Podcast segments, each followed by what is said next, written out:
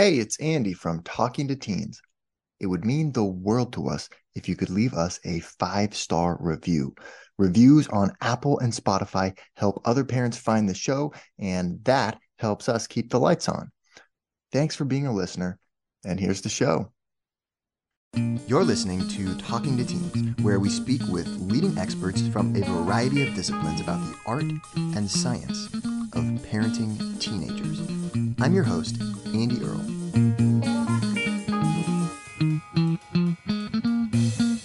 We're here today with Fiona Murden to talk about social influence, mirroring, and role modeling. Fiona is a psychologist, author, and public speaker. She's worked with high performers across business, healthcare, sports, and politics for the last 18 years, helping them achieve optimal performance. Her first book, Defining You, was the category winner in the Business Book of the Year in the UK and silver winner at Axiom Business Book Awards in the US. And her new book is Mirror Thinking How Role Models Make Us Human. We're going to be speaking with Fiona today about the ways in which we all unconsciously influence each other. We're going to talk about the neuroscience of how parents influence teenagers, how siblings influence each other, how teachers and peers all influence our teenagers. And we're going to see that the data shows there are some surprising trends in the way these types of influence take place.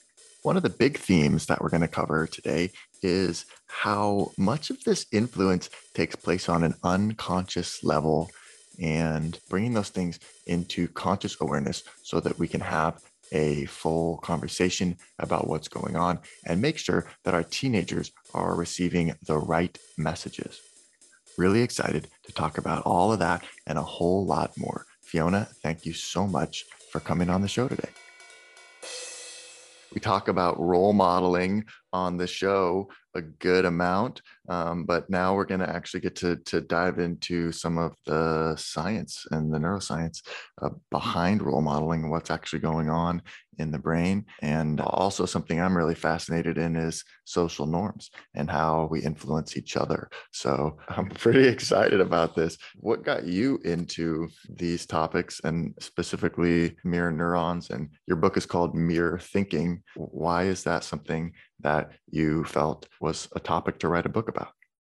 Well, I've worked as a psychologist for 20 plus years and predominantly in organizational settings. Um, and I see how a leader influences so many people, uh, not mm-hmm. just their team, but also their team's team.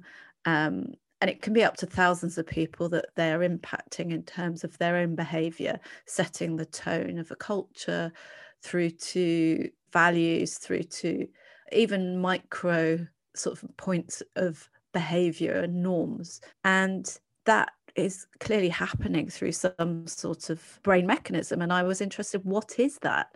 What what's behind it? What what is it that's creating these imitations in effect that we're not most of the time consciously aware of? Yeah. You know with with neuroscience that we've got a huge sort of journey ahead of us. Uh, we're, we're right at the beginning. And so can't make too many sweeping claims. But one of the areas that has been researched is the mirror neuron um, and what has been termed the mirror system in the brain, which are the social systems um, that enable us to basically learn through watching and then doing.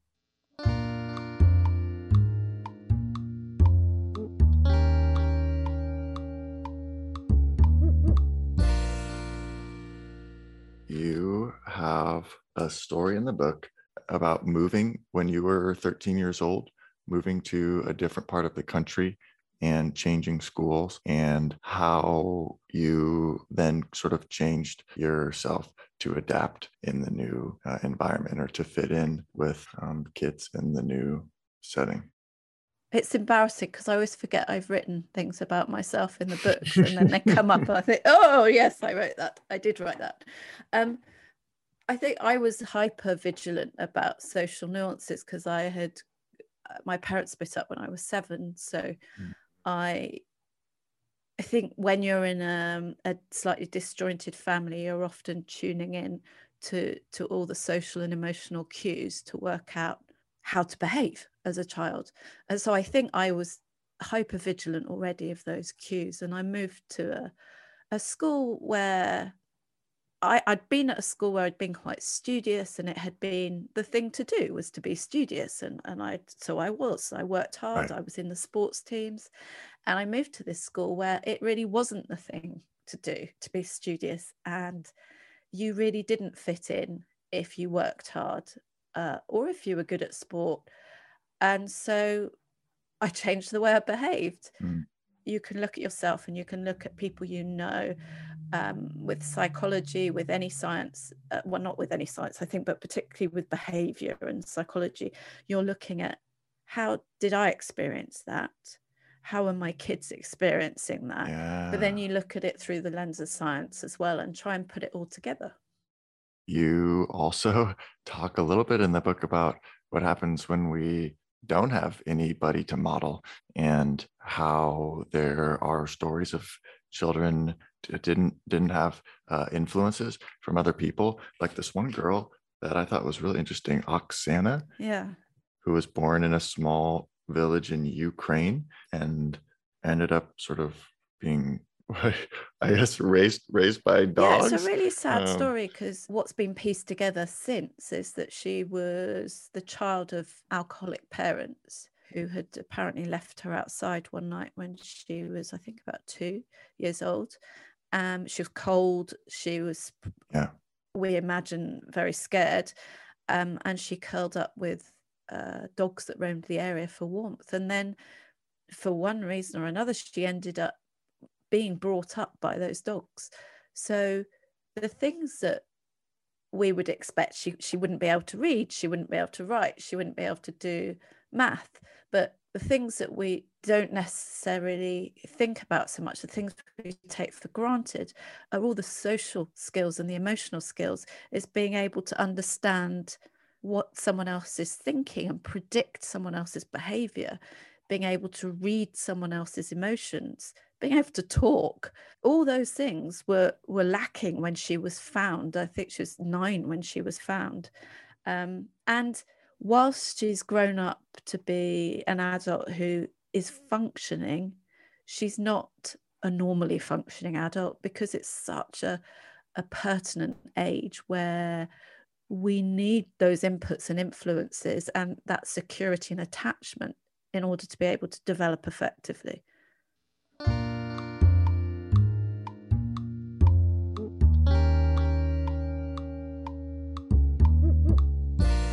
as parents a lot of times especially with teenagers we feel like we we don't have that much influence or that they don't listen to what we say. Um, they seem to be just want to do their own thing. But you do point to some research in the book suggesting that parents are one of the strongest influences on teenage behavior and what careers um, they become interested in and um, what sort of traits they develop. I thought that was encouraging to see.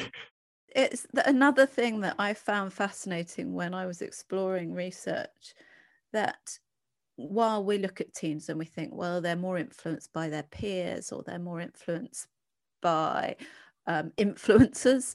Yeah, yeah. People they follow on Instagram yeah, but when teenagers are asked in all sorts of different parts of the world, not just in the States or in the UK, teenagers will put their, their parents as their primary role models. Mm. And what that means, in particular through the teenage years, is we very much imitate and take on our parents' values. Yeah. So, whilst might be influenced by wearing something different or talking a different way, if our friends do as a teenager, our core values will be most strongly influenced by our parents and will remain quite steady. And if you think about that, that continues throughout life. Um, we tend to maintain the values that our parents had, yeah. unless we have significant life events that that cause us to reassess those or or change them. Another aspect of that is how exactly that influence takes place. And it appears from the research that it does really matter what you do. And what you say is important, but really your behavior is also really critical. Yeah, I mean it's it's that saying, do as I say, not as I do. Doesn't work. right. Um, I mean, we've got a prime example with our prime minister in the UK at the moment. I don't know if you've heard of that, but he's he's off doing one thing and expecting everyone else to do the other. And when I'm working with leaders, I'll say exactly the same thing, but I will refer them often to their teenage kids or nephews or nieces, and I'll say, if you were to tell your children to put their phone away, but you sat on yours all through dinner, yep. do you think they're not going to say anything? Right. It's of course they are. They're going to say, "Well, why should I put my phone away because you've got your phone out?" Yeah. And that's conscious, but a lot of these behaviors and nuances are passed on unconsciously. And as a parent, we can't be perfect. Um, there's there's no way we can be perfect because we're human.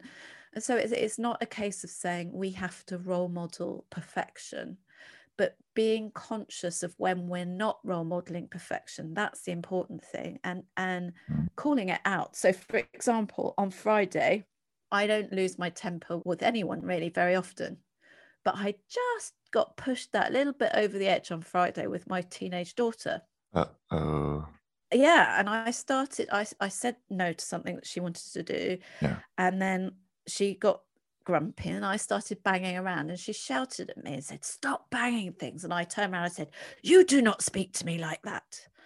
And um and you know, we we fell out. And yeah. I had to cool down from that. But I knew that I had to go and apologize and say, I'm sorry I shouted at you because mm. it wasn't the appropriate behavior on my part.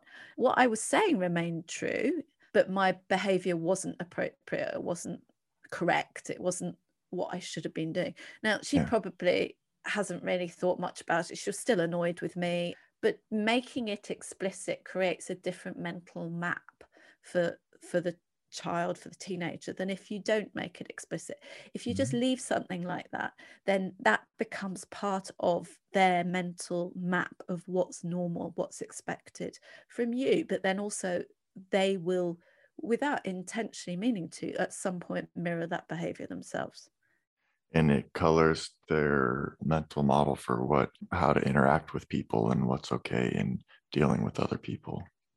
Yeah absolutely. I think it's being explicit and then I, there's the other aspect i call is mm. counter mirroring. When i work with leaders i do these in-depth psychological profiles. They're four hours and we go back to teenage years. And what i've found interesting is the counter mirroring is often more powerful than the mirroring because because it's so conscious. And this yeah. conscious aspect it amplifies things. So if you see your parents doing something and you think oh my goodness i don't want to be like that there's no way i'm going to be like that. I never want to end up like that. So, so there's two outcomes to that. One you go completely opposite or two you end up doing it and hating yourself because you're oh i thought i'd never do this but i'm doing it. Yeah but but that choice to to deliberately move away from the way a parent behaves or the way a parent does something can be really strong. Yeah. And and can really stick. And it, it, it comes back to the original point there that's it's about whether it's conscious or unconscious. When something's conscious or explicit it makes it far more powerful. And thus, so there's both ways that that could happen. Either that the parent um, makes it explicit and says, "Hey, I just want to talk about what just happened yesterday," and has a conversation about it, or that the teenager starts to make it explicit and realize, "Hey, I never want to end up that way, or I don't. That's not how I want to be in my life, or the way that I relate to other people," and decides to do try to do the opposite. Absolutely.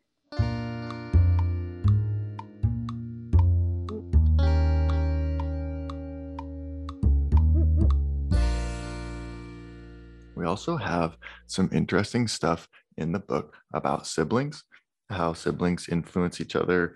And you know, I found some really interesting data in here about how siblings influence each other into risky behaviors often, smoking and drinking and things, or even like when one sibling gets pregnant, teenage pregnancies, then that can affect the other sibling is more likely to repeat the same pattern when they reach that same age or even after a sibling leaves the home they could still be having a, this same type of influence on the sibling who is still in the home.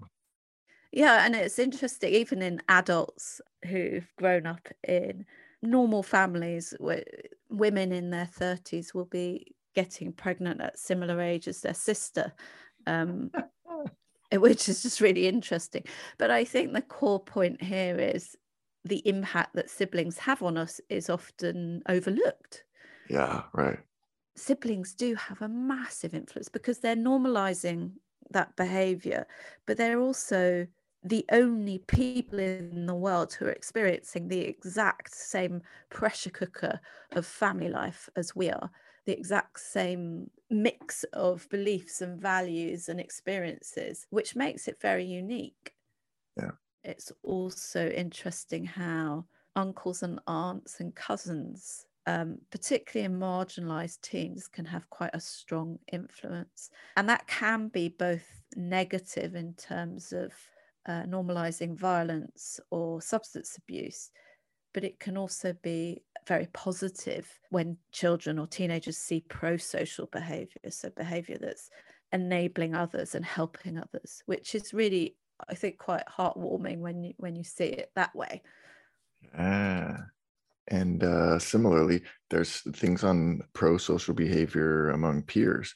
You talk about some research in here showing that 12 to 16 year olds were more pro social when doing so was approved of by their peers. And 12 to 15 year olds were more likely to volunteer or help people in their community if they believed other pupils in their school were doing the same. This use of mirror thinking is known as imitative altruism. Yeah, I love I love that term. I think that's a great term and and I, I mean I love this concept of pro-social behavior across society anyway. I think it's something that we tend to underestimate in humans. Yeah.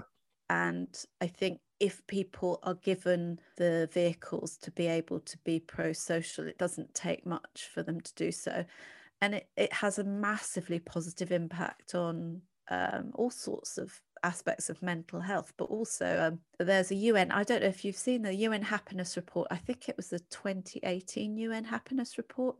They looked at the impacts of pro social behavior on e- economies and pro-social mm-hmm. behavior has been shown to improve the economic outcomes of countries so it, it's it's not minor you know it's it's not just about the individual it literally has societal benefits from from a feel good perspective a mental health perspective right through to an economic yeah so, if we can encourage our teenagers and we can enable situations where they can be helpful and pro social, then we're helping set up society to be uh, a better place.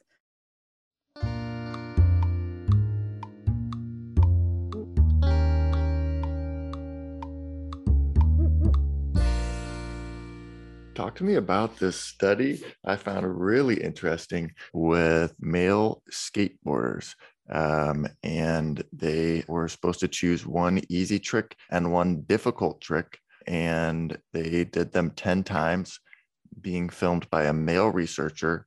Then they did them another 10 times with in front of an attractive 18 year old female. And um, they behaved a little bit differently that yeah they did that so they took far greater risks in front of the attractive teenager she was unaware that she was being planted as an attractive teenager and they um, attested to the fact that she was attractive by sort of comments that were collected by the experimenters but i just love this uh, experiment because it's not something that we're probably surprised at if you imagine a group of boys doing skateboarding and the, there's this attractive girl or attractive girls walk past, then they'll up the ante and they'll try right. um, you know look a little bit more impressive but it's actually because of because of levels of testosterone and and because of in that age group there's that social brain is incredibly finely tuned to what's going on around them and for boys that will often result in taking in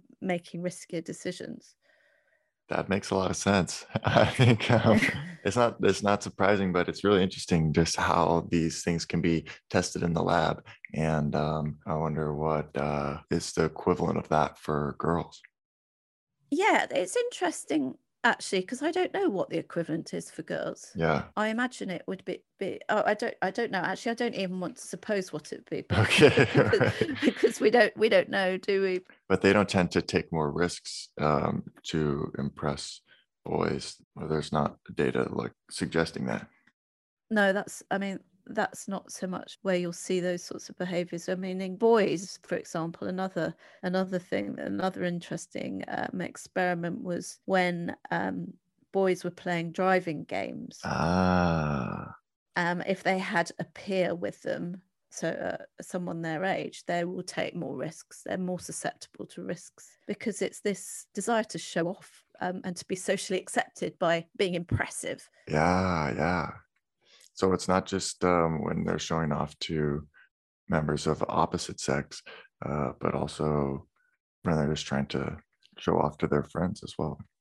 Yeah, and um, there's this uh, research shows that there are high levels of testosterone in in teenage boys than than we would say in an adult male or or, or a female, and another another impact of that that is that it in effect, it blocks some aspects of the mirror system. So the mirror system isn't just responsible for imitative behavior, it's also responsible, if you think back to Oksana Malaya, that example you gave before, of being able to read um, social and emotional cues and be able to uh, read the nuances and respond to those.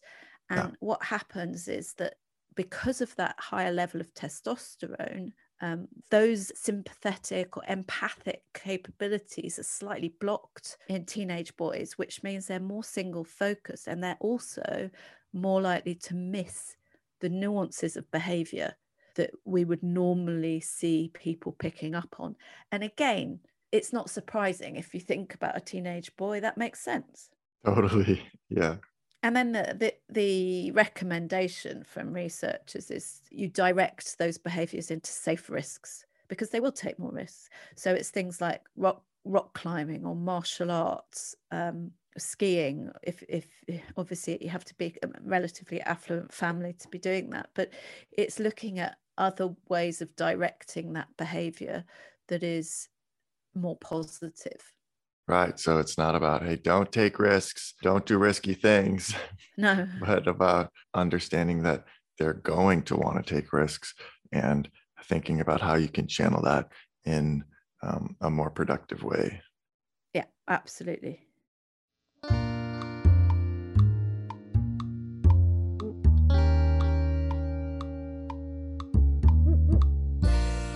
We talked about how parents are often at the top of the list of influential role models for teenagers. Um, but then what's interesting is that you say teachers seem to be not as high on the list, not as significant of role models. Um, that in one 2016 study interviewing 220 teenagers, of all the people these teenagers came into contact with, family members were nominated most frequently as role models followed by close friends. Teachers fell within the last category, lost somewhere among other adults. Yeah. Ouch. Yes, big ouch. big, big ouch. On the one hand, I was very surprised to see this, but on the other, I, from my uh, anecdotal evidence of having profiled literally hundreds of people, it doesn't surprise me. Yeah. Because it's actually very rare that someone mentions a teacher. The thing I would say though is when a teacher does have an impact, it can be enormous. It can be life changing. Wow. Yeah. I don't think it's to say, oh, yeah, teachers, yeah, doesn't matter what you do, no one's going to listen to you. I, I think it's more around, I, I, partly around the opportunity, because in the UK school system, for example, teenagers will move around between classes. So they may only see the same teacher a few times a week. Right. Yeah. They don't have a huge amount of exposure to them. Yeah. Um, and it's very difficult to build the connection and trust, which we know connection and trust are two fundamental underpinnings of whether we do imitate someone or not, um, whether we do let their behavior influence our behavior, whether that's conscious or unconscious. And so that plays a role in getting in the way for teachers. And I think kids are more interested in what their peers think a lot of the time than what their teacher right. thinks. So that so they're looking left and right to see well what what do my mates find that funny? If they do, I'll carry on, um, even if the teacher's getting cross to me. Hey, we're here today with Fiona Murden talking about the neuroscience of role modeling and social influence. And we're not done yet. Here's a look at what's coming up in the second half of the show. What are you going to do when you're standing in line? You're going to look at your notifications, yeah. or you're going to look at someone doing a TikTok. So that precious brain activity is being taken away. And that doesn't just impact learning, it impacts mental well being and it also uh, impacts creativity. I don't think we can tell our kids to not be on those things because I think it's actually become interwoven into uh, social norms. So they end up being slightly outcast if they're not part of those things. They don't know what's going on, they don't know what their friends are doing. But I think we do need to be consciously aware of the fact that it's depriving them of very precious mental space that they need and thinking about ways that we can constructively bring that back into their lives. A bit like when we're saying with the risky behaviors, let's redirect it. You get these piecemeal bits of information which they're being bombarded by. And that means that they don't have necessary clarity over which values to believe in, which beliefs, which people to emulate, because there are so many and, and it's being delivered in such an unnatural way.